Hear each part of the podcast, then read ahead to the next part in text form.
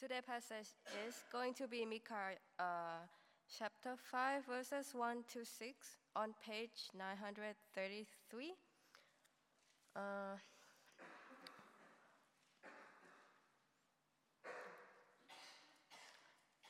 Micah chapter 5, verses 1 to 6. Marshal your troops now, city of troops, for a siege is laid against us. They will strike Israel's ruler on the cheek with a rod. But you, Bethlehem Ephrathah, through you are small among the clans of Judah. Out of you will come for me one who will be ruler over Israel, whose origins are from old, of old, from ancient times. Therefore, Israel will be abandoned until the time when she who is in labor bears a son, and the rest of his brothers return to join the Israelites.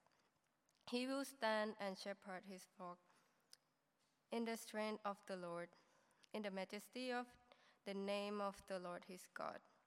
And they will lie securely, for then his greatness will reach to the ends of the earth.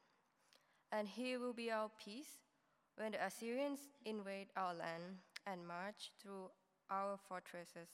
We will raise against them seven shepherds, even eight commanders who will rule the land of Assyria with the sword, the land of Nimrod with drawn sword. He will de- deliver us from the Assyrians when they invade our land and march across the, uh, our borders.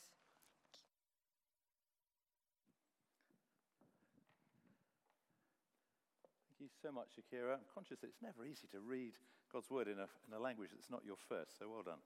Good evening, everybody. Um, oh, it seems really bright up here tonight. Okay.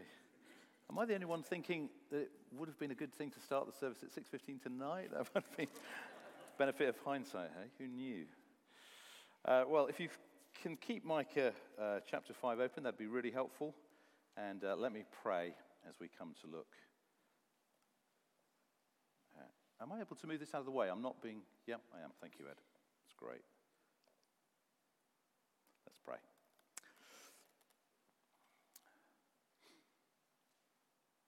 Our Father, on a day when uh, many of our minds may have been occupied with uh, other things like football, we pray now, Lord, that you'd help us to pay proper attention to your word. I think, Lord Jesus, when you said that only one thing is needed, and Lord, this is the most important thing we can do in a day is listen to you speak from your word.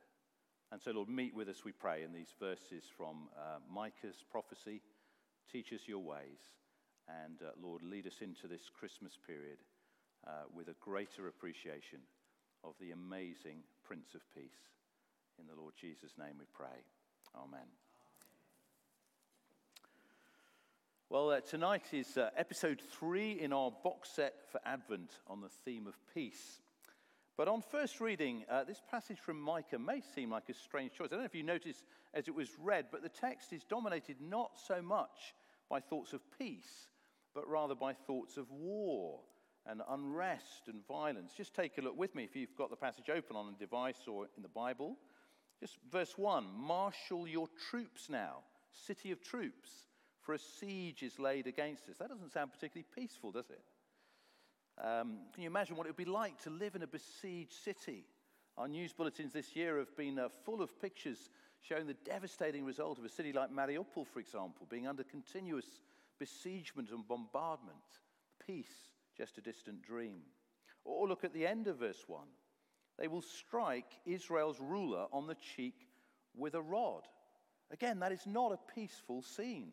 It's not one you'd want to find in your bumper box of uh, 100 Christmas cards from Poundland, is it really? Uh, you imagine that you, know, you pick up one of the cards, it's got a violent assault in the foreground, and in the background, flying reindeer, twinkling stars, a dusting of snow. You'd kind of want a refund, wouldn't you? Uh, verse 3 speaks of Israel, God's very own people, being abandoned.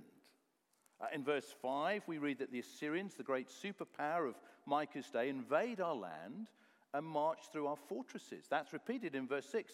The Assyrians invade our land and march across our borders. Remember, this is the promised land, God's land. Defenses are shattered. So, where is the peace in this passage? Well, it is there, tucked away among all the troops, the siege, the violence, the abandonment, the invasion. Notice verse 5 begins with these words And he will be our peace when the Assyrians invade. Do you see, right in the middle of all the turmoil and all the trouble, he will be our peace. And who is the he in view here? Well, of course, it's the one that Micah's prophecy and the whole of the Old Testament points forward to and speaks of Jesus, the Prince of Peace. Uh, today, we uh, tend to think of peace as being the absence of war. And that's, of course, what many people are praying for in Ukraine, as we have this evening, in other places of conflict around the world. And in one sense, of course, that's right. But actually, Christian peace is somewhat different. Because you can experience Christian peace even if you're in the middle of a war zone, either literal or metaphorical.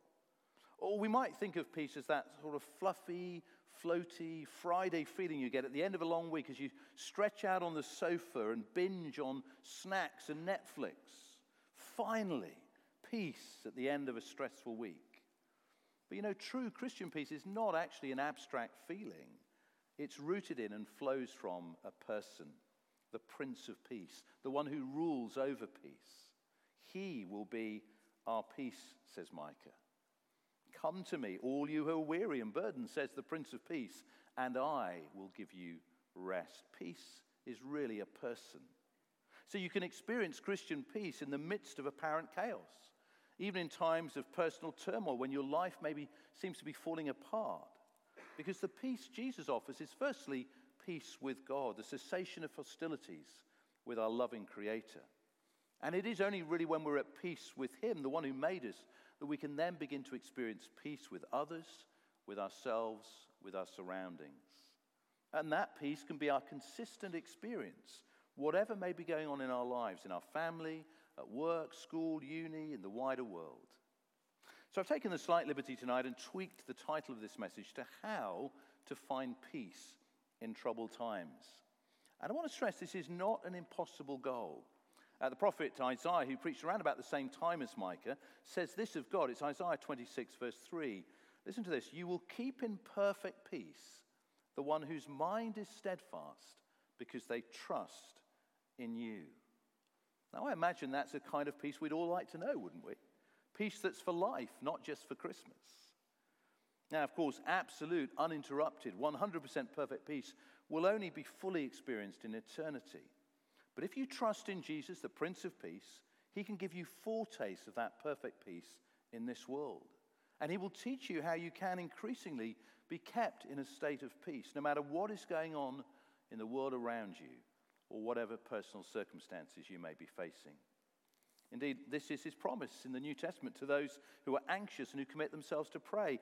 Don't be anxious about anything, but present your request to God, and the peace of God, which transcends all understanding, will guard your hearts and minds in Christ Jesus. Interesting, isn't it? That uh, peace there is described in, in the context of another military word, guard. Guard is a military term. So it's as if our minds can be surrounded by a whole battalion of peacekeeping troops as we pray. That's the picture. So I want to help us see in this passage three pointers to peace, three signposts, if you like, that if we follow them, will lead us along that road to perfect peace. First, submit to God's chosen king. Submit to God's chosen king.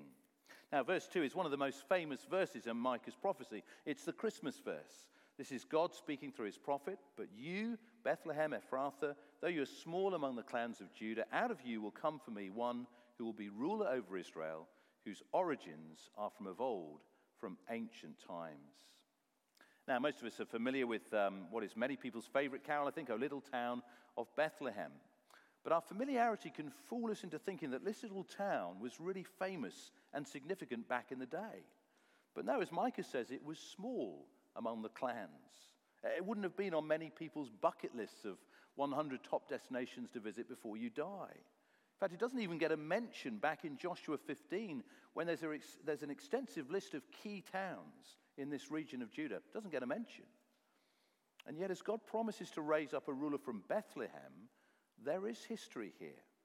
Because you may remember somebody else who came from the insignificant Bethlehem around 300 years earlier, a rather unremarkable shepherd boy called David. the youngest of Jesse's sons. When it came to choosing a king among uh, God's people, David wasn't even in the running. The most obscure town, the most unimportant family, the youngest son, not even in the army, but God chooses him to be king of his people. Now, I think this wouldn't have been lost on Micah's original listeners. They would be hearing echoes of the David story here out of significant little Bethlehem. God is going to do it all over again. But this time, he will raise up a ruler infinitely greater than David.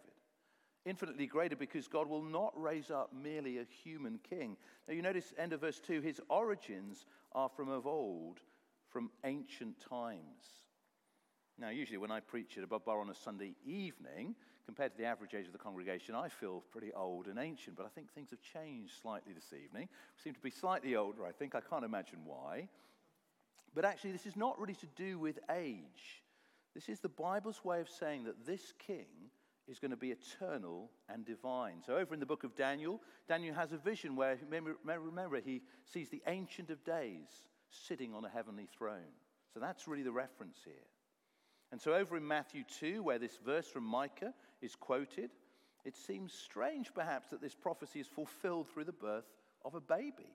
Even though that's exactly what Micah predicts in verse 3 she who is in labor bears a son. But a mere baby from the unimpressive little town of Bethlehem, one who grew up to be despised, rejected, finally crucified. This is God's chosen king to rule the whole world? Really? But our ways are not God's ways, you see. His thoughts are not our thoughts. God delights to choose the foolish things of the world to shame the wise. He chooses the weak things of the world to shame the strong. And the path to perfect peace began, begins when I become like a little child and submit to God's chosen king, promised in Micah and who has now come. Yes, born as a baby, but as he grew up, it was clear that he was King of kings and Lord of lords. Now, the problem in Micah's day is that God's people had rejected God's rule. They weren't submitting to God as king or worshiping him by obeying his laws and his commands. So they had lost their shalom, their sense of peace and well being. Uh, in the earlier chapters, uh, Micah catalogues a whole host of ways in which God's own people, who should know better, have turned their backs on him. So in chapter 1, the focus is on idolatry. In chapter 2, Micah speaks of people lying on their beds at night, plotting to do evil, and then getting up the next day to carry it out. In chapter 3, even the leaders of God's people are graphically portrayed as cannibals. It's quite, a, quite a, a graphic reading if you look at chapter 3 later, uh, in the sense that they're feeding off and exploiting God's sheep rather than caring for them. The picture Micah paints is one of God's people not submitting to him at all which explains why they've lost their peace. They cover, they defraud, they rob people, they're involved in dodgy business practices, and more generally, they're neglecting the very things that their God is passionate about justice, mercy, humility. And so, if you just turn over quickly to chapter 6, uh, this is the focus of the other really famous verse in the book of Micah. I'm sure pretty much all of us will know this verse, chapter 6, verse 8. This is why, in the context, Micah says, He has shown you, O mortal, what is good. And what does the Lord require of you? To act justly and to love mercy and to walk humbly with your God. I can see you now. All I could see was bright lights before. It's great. And I think I was right. Yeah, I think I was right about the age thing. Slightly older tonight. And in the same way, that's what God's chosen King Jesus requires of his followers today with all Christ's energy working in us and flowing through us, relying on the power of the Holy Spirit, we Christians are called to act justly and to love mercy and to walk humbly with the Prince of Peace. And we're to do that not just on a Sunday, of course, but throughout the week, in every aspect of our lives, at work, in our families, out with friends. That's the road to knowing perfect peace. Well, I wonder in this season of peace, have you made your peace with God? Or more accurately, have you received the peace that he freely offers to those who submit to Jesus, his chosen king, the Prince of Peace? It means allowing Jesus to sit in the driving seat of your heart and allowing him to run every aspect of your life. That is the only road to enjoying perfect, lasting peace. And if you already know that this evening, but perhaps you've left the path for whatever reason, well, why not return tonight to the Prince of Peace? He will welcome you with open arms. Submit to God's chosen King. Then the second signpost of peace is, is in verse 4 follow God's chosen shepherd. Follow God's chosen shepherd. Look with me at, at verse 4. He will stand and shepherd his flock in the strength of the Lord, in the majesty of the name of the Lord his God. And here we start to see what kind of ruler Jesus is. Yes, there's great strength and majesty, you notice. He's all powerful. So he commands the wind and the waves. He brings the dead back to life. He exercises complete dominion over evil spirits, commands them to come out of people. But he's not a terrifying dictator. His leadership is not oppressive or controlling. Now, notice it's marked out by what many long for today in our leaders humility and integrity. He's the good shepherd of Psalm 23, sent by his Father to seek and to save that which is lost, to gather up all of God's lost sheep, to make us lie down in green pastures, to lead us and guide us beside quiet waters, to restore and refresh our souls. And at the end of life, he will tenderly lead every sheep through the valley of the shadow of death into, to find unimaginable rest, unimaginable blessings at God's right hand. And look at that great promise at the end of verse 4 and they will live securely. Again, that's a promise of peace, isn't it? When does a baby or a toddler feel most secure? Well, usually when they're held tightly in mum or dad's arms. And when there are tears and screaming, do you notice usually nobody else will do? They want the security of the one who loves them the most. Uh, I learned this as a, a young uh, minister doing baby dedications on Sunday mornings. Uh, normally, the child will be totally peaceful and angelic until the very point when the mother hands him to the pastor or her to the pastor. And then it usually all kicks off, including one occasion when I had a splurge of sick down my brand new suit jacket, which was not very pleasant. But as soon as they left the security of mum, well, peace was lost. And in a similar way, if we leave the loving, protective arms of the Good Shepherd, we wander from the path of peace to pursue security and satisfaction elsewhere, well, that's usually when it all kicks off. Before long, peace is shattered. I know that because I've had several periods of wandering in my now 30 years of Christian faith. Times when, although the psalmist says the boundary lines have fallen for me in pleasant places, well, I think I know better. So I decide to push those boundaries, sometimes jump right over them. But you know, brothers and sisters, through those times of wandering and losing my peace, I've come to experience the wonders and the tenderness and the mercy of the Good Shepherd. The one who, when he spots a sheep going astray, releases his two trusted and faithful sheepdogs, goodness and love, to pursue the wanderer, to bring them back into the fold. Because he doesn't want his people to lose our peace he doesn't want us to lose that sense of security and well being. We're his treasured possession, the apple of his eye. We're his beloved. So, can I just give a gentle word to the wanderer tonight from one who knows what it is to wander? To the one seeking peace, security, satisfaction elsewhere, wherever that may be. And it may be all kinds of different places for different ones of us here this evening. But wherever it is that you're putting your hope seeking peace, seeking security, seeking satisfaction, if it's not actually ultimately in the Prince of Peace, well, it's not going to work. You're going to lose peace, not find it.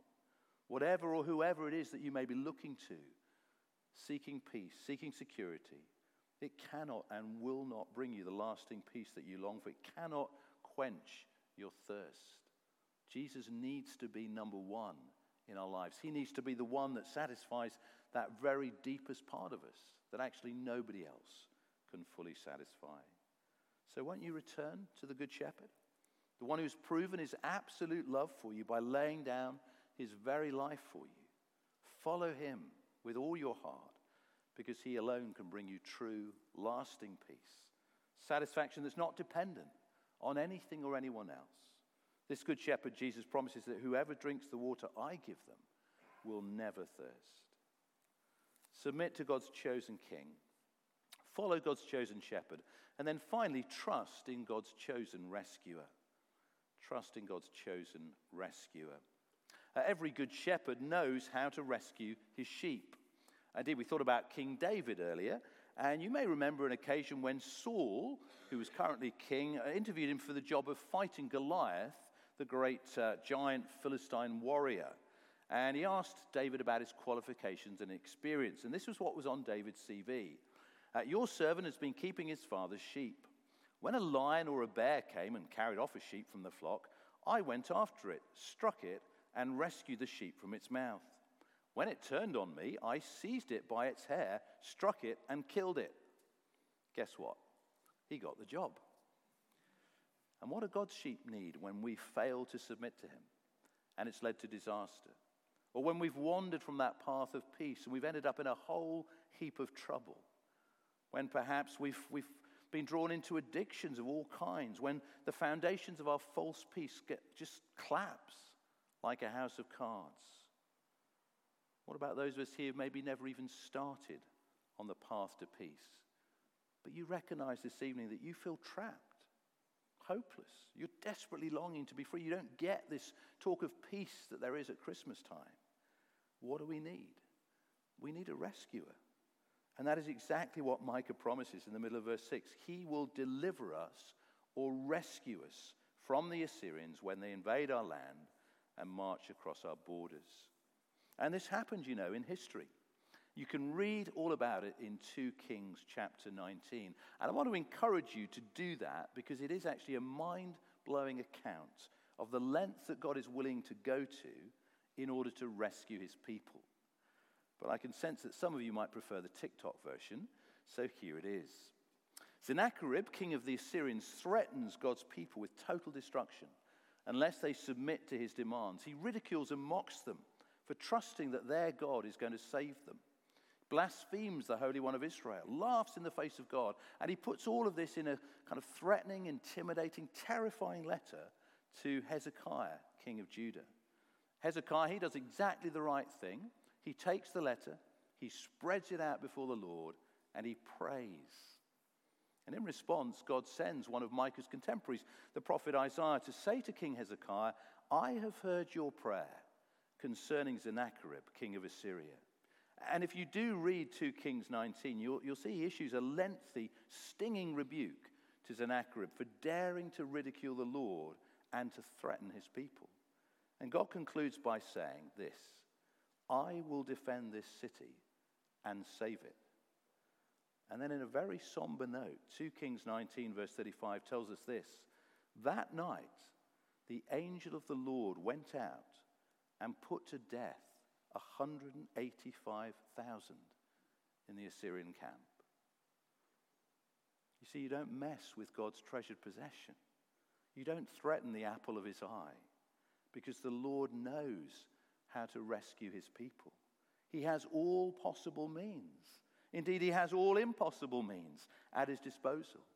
And if he can rescue a besieged city by wiping out pretty much a whole army, do you really think he doesn't know how to rescue you from whatever might be enslaving you or controlling you or threatening you or from any temptation, test, or fiery trial that you may be facing? You may think it's mission impossible, but with our rescuer king, there is no such thing. Remember, he's done the hardest thing of all by defeating our three great enemies of sin, death, and Satan. On the cross, Jesus achieved the mother of all victories the power of sin to destroy believers nullified, death defeated, Satan and his demons fatally wounded, and now destined for eternal destruction. And you know, the Prince of Peace can do Mission Impossible sequels when required too. He's done that in my life. Not repeating his once for all death on the cross, of course, but rescuing his followers again when we're slow to learn, when we fail to follow him, when we fall into temptation and sin. Uh, where are we up to in the Mission Impossible franchise? I think it's six, with Mission Impossible 7 to come in 2023. I don't know about you, but I can't help wondering how long Tom Cruise can keep going for. Didn't he break an ankle or something, I think, when filming the last one? But you know, with our Prince of Peace, the ruler whose origins are from old, ancient times, he is not constrained by increasing frailty of age. He will go on rescuing the foolish sheep who wander away from the flock. He will go on actively working for your good and for mine if you're trusting in his chosen rescuer. Always wants to encourage us, urge us to submit to him, to follow him, to trust him. He will do everything that is needed to bring us safely to eternity and perfect shalom. As we close, please just turn over to the end of Micah chapter 7. I want us to see what God does with all our past sin and rebellion. If you come here this evening and for whatever reason you just feel weighed down with guilt because you know you've let God down, whatever it may be, listen to what uh, Micah says. Uh, we're going to read from verse uh, 18. By the way, Micah's Hebrew name means who is like God. And so uh, the beginning of uh, chapter 7, verse 18 is actually a play on his name.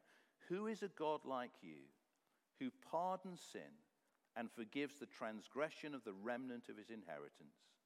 You do not stay angry forever, but delight to show mercy. You will again have compassion on us. You will tread our sins underfoot and hurl all our iniquities into the depths of the sea. Brothers and sisters, who is a God like that? Do you know another one? I certainly don't. If you're trusting in God's chosen ruler, shepherd, rescuer, king, be assured this evening that you are in the safe and secure grip of the one who is able to keep you from stumbling, to present you before his glorious presence without fault and with great joy. And if you haven't yet trusted in him, please do it. Like the Nike advert says, just do it. Put your trust in him. You will not be disappointed. And if you do that, he will have compassion on you. He will tread your sins underfoot, all of them. Hurl everything that weighs you down with guilt and shame into the depths of the sea. And he will lead you along the road to eternal, everlasting peace that surpasses your greatest hopes and is infinitely beyond your very wildest dreams. The promise of perfect peace in a troubled world is held out to you this evening by the Prince of Peace.